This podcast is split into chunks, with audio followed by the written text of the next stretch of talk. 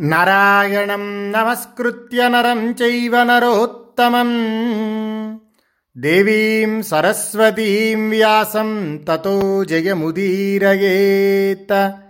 వ్యాసాయ విష్ణురూపాయ వ్యాసరూపాయ విష్ణవే. నమో వై బ్రహ్మనిధయే వాసిష్ఠాయ నమో నమ. ద్రౌపది మాటలను విని అసహనంతో క్రుద్ధుడై భీముడు నిట్టూర్పులు విడుస్తూ యుధిష్ఠిరుణ్ణి సమీపించి అన్నగారైన యుధిష్ఠిరుడితో మాట్లాడుతున్నాడు భీమసేనుడు. రాజ్యస్య పదవీం ధర్మ్యాం వ్రజ సత్పురుషోషితాం ధర్మకామార్థహీనానాం కిన్నో వస్తుం తపోవనే. మహారాజా సత్పురుషోచితమై స్వధర్మానికి అనుకూలమైన రాజ్యం పొందే మార్గాన్ని చూడు. ధర్మార్థ కామాలను విడిచిపెట్టిన మనం ఈ తపోవనంలో ఉండటం వల్ల ప్రయోజనం ఏముంటుంది? దుర్యోధనుడు ధర్మం చేతగాని రుజువర్తనం చేతగాని పరాక్రమం చేతగాని రాజ్యాన్ని పొందలేదు. కేవలం కపటంతో కూడిన జూదంతో రాజ్యాన్ని అపహరించాడు. బలవంతమైన సింహాల యొక్క ఆహారాన్ని దుర్బలమైన గోమాయువు అపహరించినట్లుగా ఇప్పుడు దుర్యోధనుడు మన రాజ్యాన్ని హరించాడు. రజా ధర్మకామాల వల్ల పుట్టిన రాజ్యాన్ని విడిచిపెట్టి స్వల్పమైన ధర్మాన్ని కప్పుకొని దుఃఖాలలో పరితపిస్తున్నావెందుకు? గాంధీవం ధరించిన అర్జునుడు రక్షిస్తున్న మన రాజ్యాన్ని ఇంద్రుడు కూడా హరింపలేడు కానీ నీవు అప్రమత్తంగా లేకపోవటం చేత మనం చూస్తుండగానే మన రాజ్యాన్ని దుర్యోధనుడు అపహరించాడు. ఈచుకుపోయిన చేతులున్న వారి నుండి మారేడు పళ్ళను కుంటి వారి నుండి ఆవులను అపహరించినట్లుగా మనం జీవిస్తూ ఉండగానే నీ కారణంగా మన రాజ్యం అపహరింపబడింది. భారత నీవు ధర్మాన్ని కోరుకునేవాడవు. నీకు అట్టి ప్రసిద్ధి కూడా ఉంది.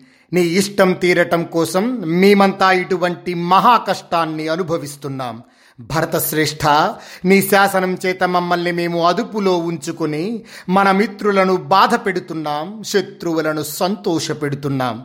నీ శాసనాన్ని గౌరవించి అప్పుడే మేము ధృతరాష్ట్ర పుత్రులను చంపకుండా ఊరుకొన్నాం. ఆ దోషం ఇప్పటికీ మమ్మలను దహిస్తూనే ఉంది. రాజా బలహీనులు చేసే నీ ఈ వనవాసమే చూడు. మృగాల్లా ఈ వనాల్లో ఉంటున్నాం. బలవంతులెవ్వరూ ఇలా వనవాసం చెయ్యరు.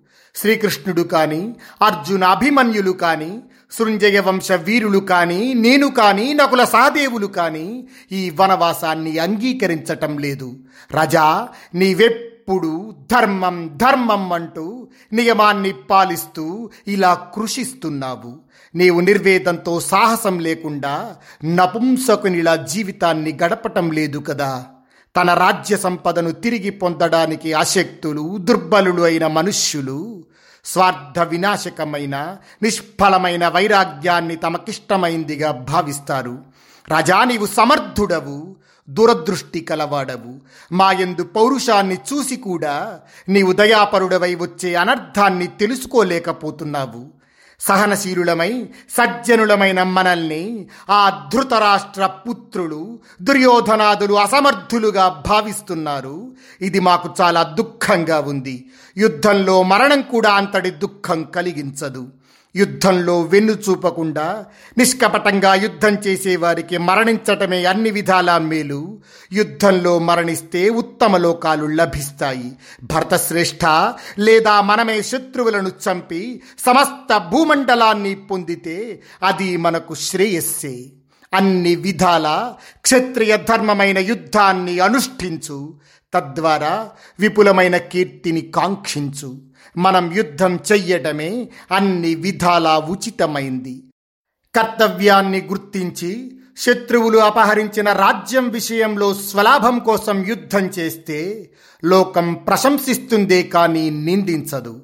మహారాజా మిత్రులకు తనకు క్లేశాన్ని కలిగించే ధర్మం అది వ్యసనమవుతుందే కానీ ధర్మం కాదు కుధర్మమవుతుంది. మరణించిన వాడికి సుఖదుఖాలు లేనట్లే. ఎల్లప్పుడూ అన్ని అవస్థలలోనూ ధర్మమందే తాత్పర్యంతో ఉండి దుర్బలుడైన వాడిని ధర్మార్థాలు రెండూ విడిచిపెడతాయి. కేవలం ధర్మం కోసమే ధర్మాన్ని అనుసరిస్తూ కష్టాలు పడేవాడు బుద్ధిమంతుడు కాదు. అంధుడు సూర్యకాంతిని తెలుసుకోలేనట్లే అతడు నిజంగా ధర్మం యొక్క అర్థాన్ని తెలియజాలడు. యస్య చార్థార్థమేవార్థ సచనార్థస్య కోవిద రక్షేత భృతకోరండే యథా గాస్తాదృగే దృగే ఎవడి ధనం కేవలం ధనం కోసమే అవుతుందో దానాదుల కొరకు కాదో అతడు నిజంగా ధనం యొక్క తత్వాన్ని తెలిసినవాడు కాదు. సేవకుడు ఇతరుల కోసం అరణ్యంలో గోవులను సంరక్షించినట్లుగా అతడు ఇతరుల కోసం ధనాన్ని రక్షించేవాడవుతాడు. హద్దు మీరి కేవలం ధనాన్ని సంపాదిస్తూ ధర్మకామాలను అనుష్ఠింపనివాడు బ్రహ్మహత్య చేసిన వాని వలె గర్హింపదగినవాడు. అతడు ప్రాణులన్నింటికీ వధ్యుడవుతాడు. ఎల్లప్పుడూ కామార్థి అయి సంచరిస్తూ ధర్మార్థాలను అనుష్ఠించనివాడు. తన మిత్రులను కోల్పోతాడు ధర్మార్థాలకు దూరమవుతాడు. ధర్మార్థహీనుడు కామోపభోగాల తర్వాత చివరకు నీటిలోని చేప నీరు ఎండిపోతే మరణించినట్లుగా మృత్యువును పొందుతాడు. ఇది నిశ్చయం. అందువల్ల ధర్మార్థాల విషయంలో పండితులు పొరపాటు పడరు. అరణి అగ్నికి ఉత్పత్తి స్థానమైనట్లుగా ధర్మార్థాలు కామానికి ఉత్పత్తి స్థానం. అన్ని విధాల అర్థం ధర్మమూలం ధర్మం అర్థమూలం. మేఘం సముద్రం పరస్పరాశ్రయాలైనట్లే ధర్మార్థాలు పరస్పరాశ్రయాలు అని గ్రహించు. పూలమాల చందనాది ద్రవ్యాల స్పర్శ చేత సువర్ణాది ధనస్పర్శ చేత ప్రీతి కలుగుతుంది. దాని గురించి మనస్సులో ఏర్పడిన సంకల్పాన్నే కామమంటారు.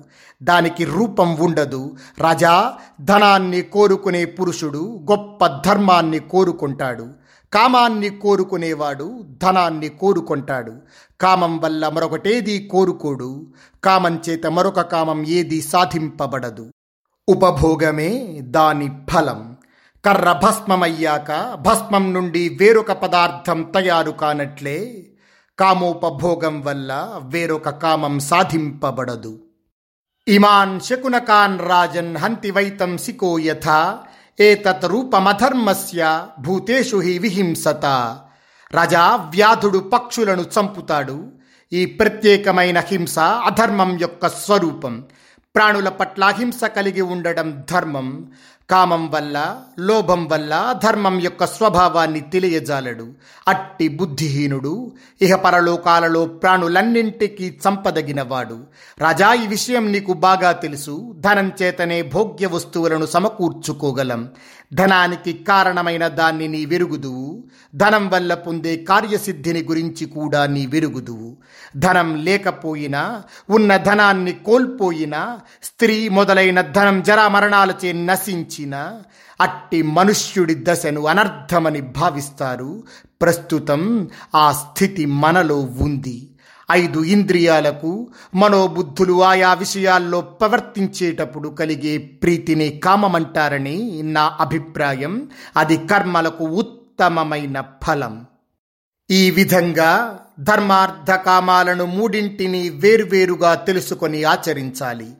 కేవలం ధర్మపరుడో కేవలం అర్థపరుడో కేవలం కామతత్పరుడో కారాదు అన్నింటినీ ఎల్లప్పుడూ సేవించాలి.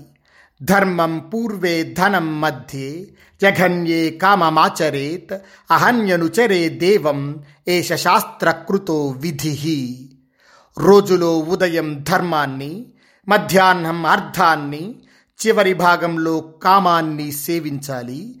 ఇది శాస్త్రాలు చెప్పిన విధానం. కామం పూర్వే ధనం మధ్యే జఘన్యే ధర్మమాచరేత్ వయస్యనుచరే దేవం ఏష శాస్త్రకృతో విధి. వయోవస్థలలో పూర్వభాగంలో కామాన్ని మధ్య భాగంలో ధనాన్ని అంతిమ భాగంలో ధర్మాన్ని సేవించాలి. ఇది శాస్త్రవచనం. యుధిష్ఠిర సమయోచితమైన జ్ఞానం కల పండితుడు ధర్మార్థ కామాలను యథాయోగ్యంగా విభజించుకొని అన్నింటినీ సేవించాలి. రాజా నిరతిశయ సుఖాన్ని కోరుకునే వారికి మోక్షం మిక్కిలి శ్రేయస్కరం. కురునందన త్రివగ్గ ప్రాప్తికి అయినచో ధర్మార్థ కామాలను ఉపాయంతో కూడిన బుద్ధిని ఆశ్రయించి పొందాలి. అందువలన శీఘ్రంగా కార్యమాచరించి సిద్ధిని పొందు. ఈ రెండింటి మధ్యలో ఉన్నవాని జీవితం ఆతురుని జీవితం వలె దుఃఖమయమవుతుంది. నీవెప్పుడు ధర్మాన్ని ఆచరిస్తూనే ఉంటావని నాకు తెలుసు. ఈ విషయం తెలిసి కూడా నీ స్నేహితులు నిన్ను పురుషార్థం కోసం ప్రేరేపిస్తారు. మహారాజా ఇహ పరలోకాలలో దానం యజ్ఞం సత్పురుషులను గౌరవించటం వేదాధ్యయనం రుజువర్తనం ఈ ధర్మం ఉత్తమమైనది ప్రబలమైనది కూడా. రాజా ఈ ధర్మం ధనం లేని వానికి ఆచరణ సాధ్యం కాదు. ఇతరాలైన గుణాలన్నీ ఉన్నప్పటికీ ధనం లేకపోతే ధర్మాచరణం సాధ్యం కాదు. ధర్మం మూలం జగత్ రాజన్ నాణ్య ధర్మాత్ విశిష్యతే ధర్మచార్థేన మహత శక్యో రాజన్ నిషేవితుం. రాజా ఈ జగత్తంతా ధర్మమూలకమైనదే. ధర్మం కంటే విశిష్టమైంది ఏదీ లేదు. మిక్కిలి ధనంతో ధర్మాచరణం చేసక్యమవుతుంది రాజా భిక్షాటన చేత శారీరక శ్రమ చేత కేవలం ధర్మ బుద్ధి చేత ధన సంపాదన ఎప్పుడూ సాధ్యం కాదు. బ్రాహ్మణునికి యాచన చేత కార్యసిద్ధి జరుగుతుంది. కానీ నీ వంటి క్షత్రియునకు యాచన నిషిద్ధం. అందువలన పరాక్రమంతోనే అర్థాన్ని పొందడానికి ప్రయత్నించు. క్షత్రియునకు భిక్షావృత్తి శాస్త్రవిహితం కాదు. వైశ్యుని వలె శూద్రుని వలె జీవించడము విహితం కాదు.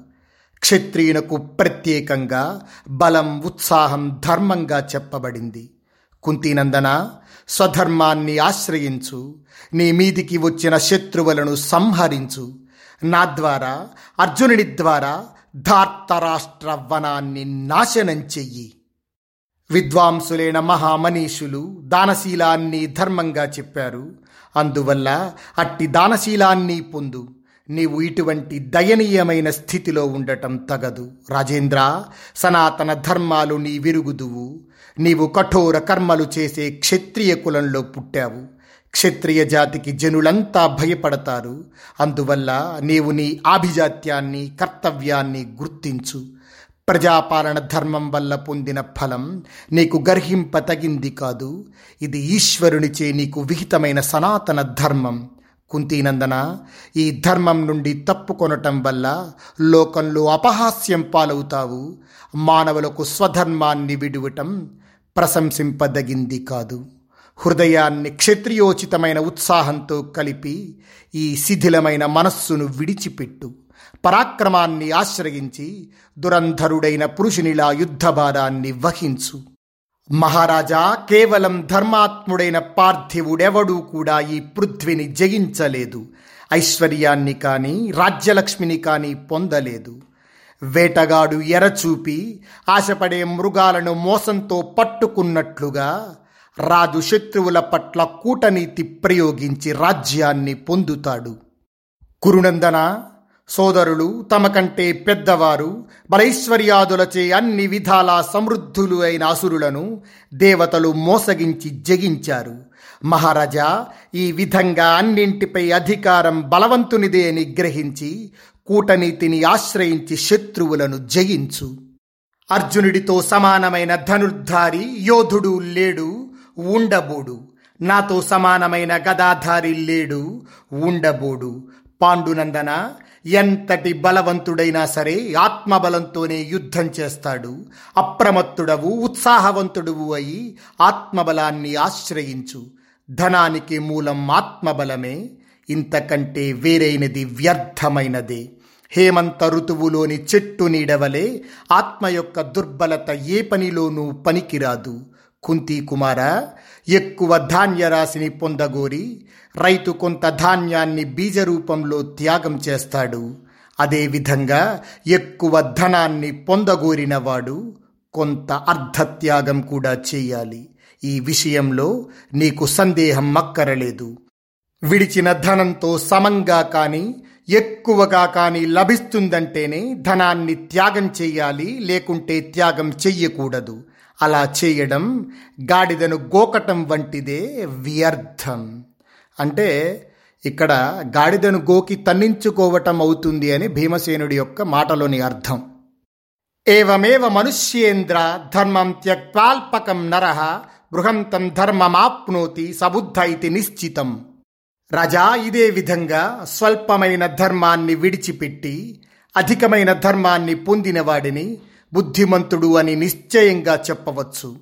పండితులు మిత్ర సంపద గల శత్రువును మిత్రుల నుండి వేరు చేస్తారు.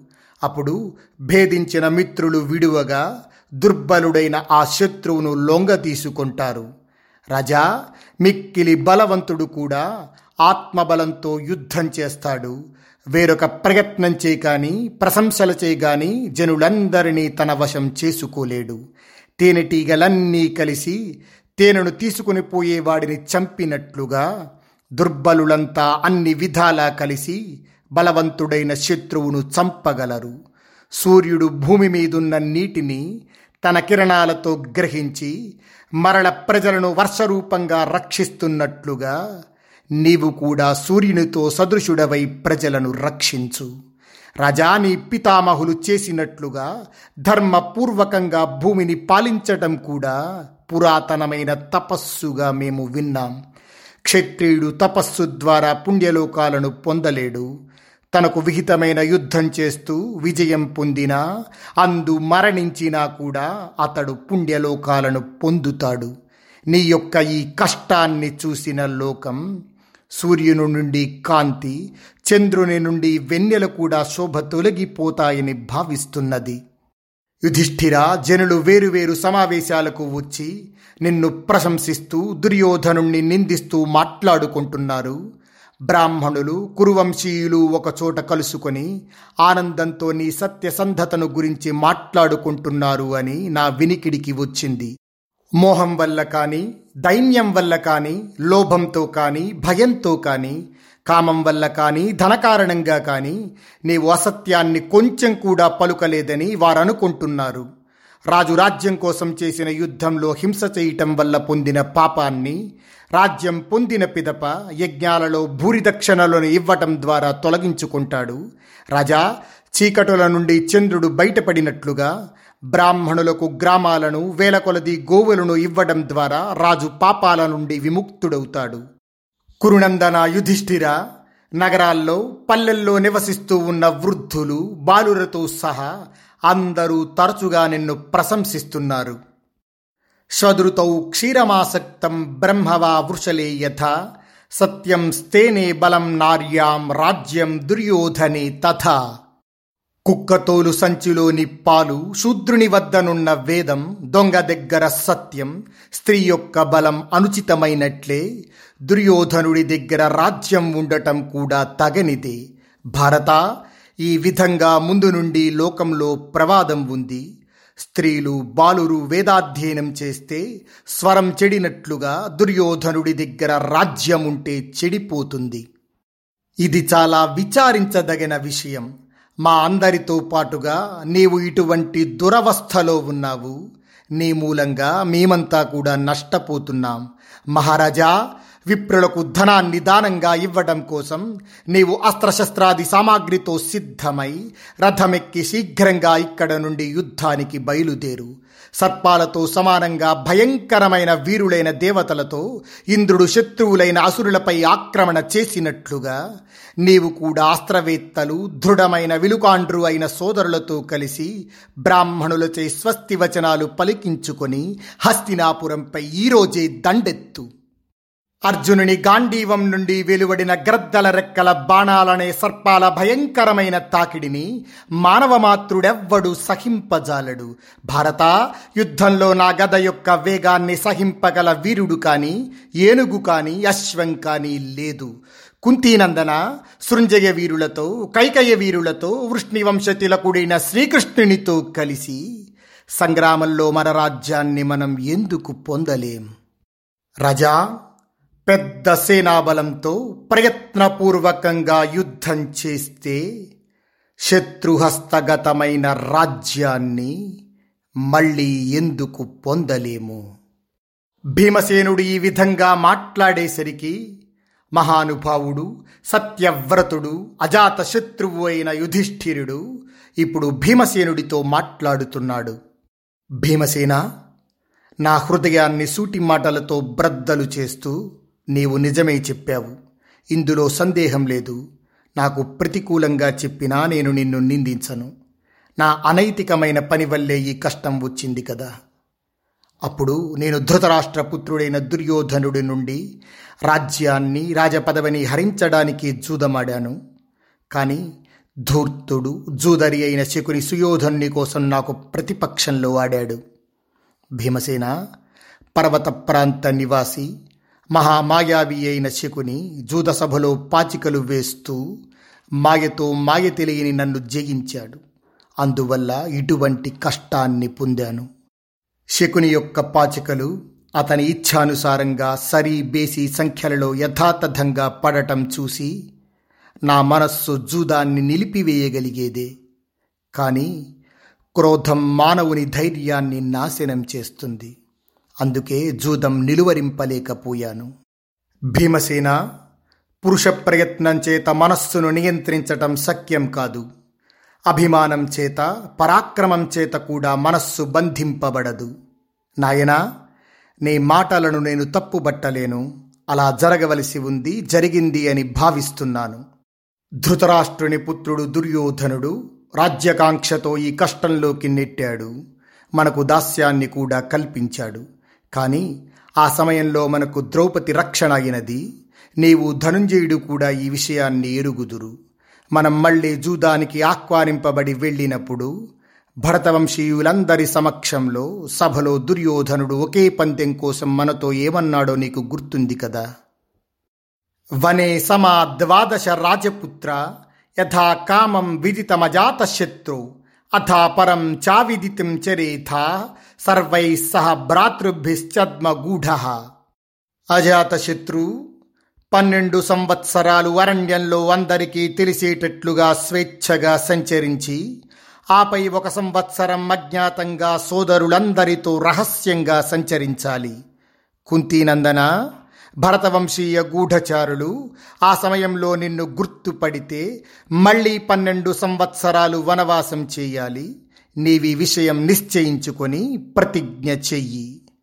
ఆ అజ్ఞాతవాస కాలమంతా మాకు తెలియకుండా మా గూఢచారులను మోహపరిచి చిరించినట్లయితే పంచరథ ప్రదేశమంతటి మీద నీదే అధికారం.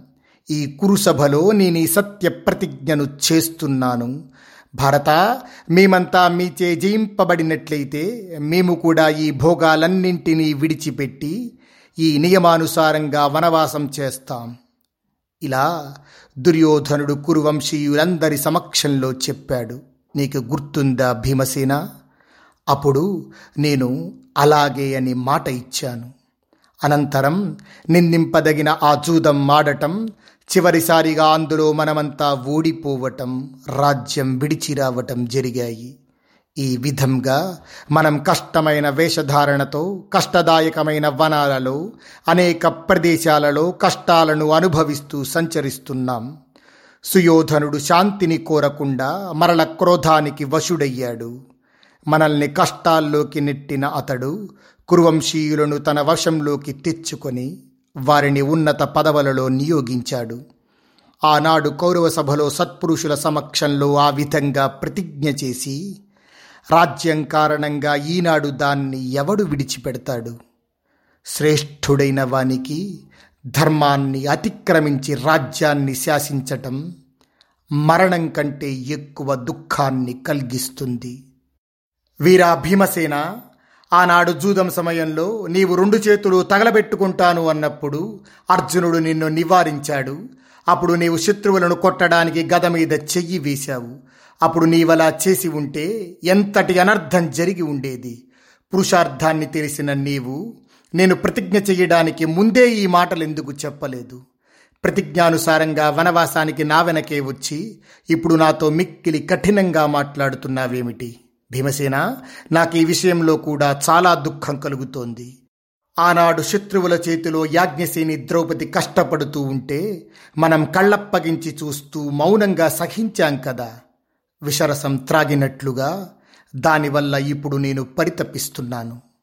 భరత ప్రవీర కురువీరుల సమక్షంలో ప్రతిజ్ఞ చేసి వనవాసం స్వీకరించాక ఇప్పుడు రాజ్యాన్ని ఆక్రమించటం నాకు శక్యం కాదు.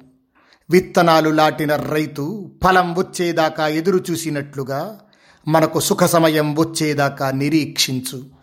ముందు శత్రువుల చేత దెబ్బతిన్న వీరుడైన పురుషుడు వైరం కుసుమించి ఫలిస్తుందని గ్రహించి తన పౌరుషం చేత దానిని సమూలంగా నాశనం చెయ్యాలి. అప్పుడే అతడు శత్రువుల సంపదలను హరింపగలడు. అటువంటి వాడే ఈ లోకంలో సుఖంగా జీవించగలడు. అటువంటి వీరపురుషుడు లోకంలో సంపూర్ణ సంపదను పొందుతాడు. అటువంటి వాడికి శత్రువులు వంగి నమస్కరిస్తారు. త్వరలోనే అతనికి మిత్రులు ఏర్పడతారు. దేవతలు ఇంద్రుని సేవించినట్లుగా మిత్రగణం అతడిని ఆశ్రయిస్తుంది. భీమసేన నా ఈ సత్యమైన ప్రతిజ్ఞను గ్రహించు. నేను మోక్షం కంటే జీవితం కంటే కూడా ధర్మాన్నే కోరుకుంటాను. రాజ్యం పుత్రులు యశస్సు ధనం అన్నీ కలిసిన సత్యంలో పదహారో వంతుతో కూడా సమానం కావు. స్వస్తి ప్రజాభ్య పరిపాలయంతాం న్యాయేన మార్గేణ మహీం మహిషా గోబ్రాహ్మణేభ్య శుభమస్తు నిత్యం లోకా సమస్తా సుఖినో భవంతు